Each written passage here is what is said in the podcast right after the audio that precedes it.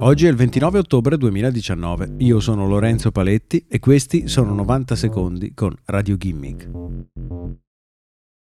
Facebook ha in ballo una causa legale miliardaria che la mette sotto accusa per le pratiche di riconoscimento facciale integrate nel social network. Nel frattempo il gruppo di ricerca Facebook AI Research, noto con l'acronimo FAIR, ha sviluppato un sistema di de-identificazione che può funzionare su qualsiasi video anche in diretta.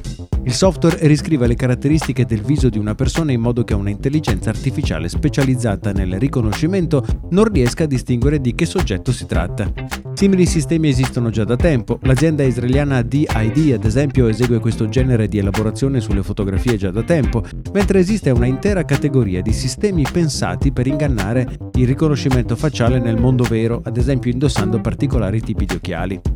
Il sistema sviluppato da Facebook, contrariamente a quelli già presenti sul mercato, esegue le stesse operazioni di modifica delle caratteristiche facciali, ma è capace di farlo in video e in tempo reale.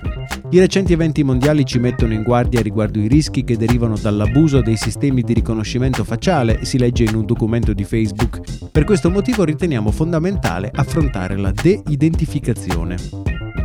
Facebook non sembra intenzionata a usare la tecnologia nei suoi prodotti, ma il risultato di questa ricerca potrebbe ispirare altri gruppi di sviluppatori a creare qualcosa di simile.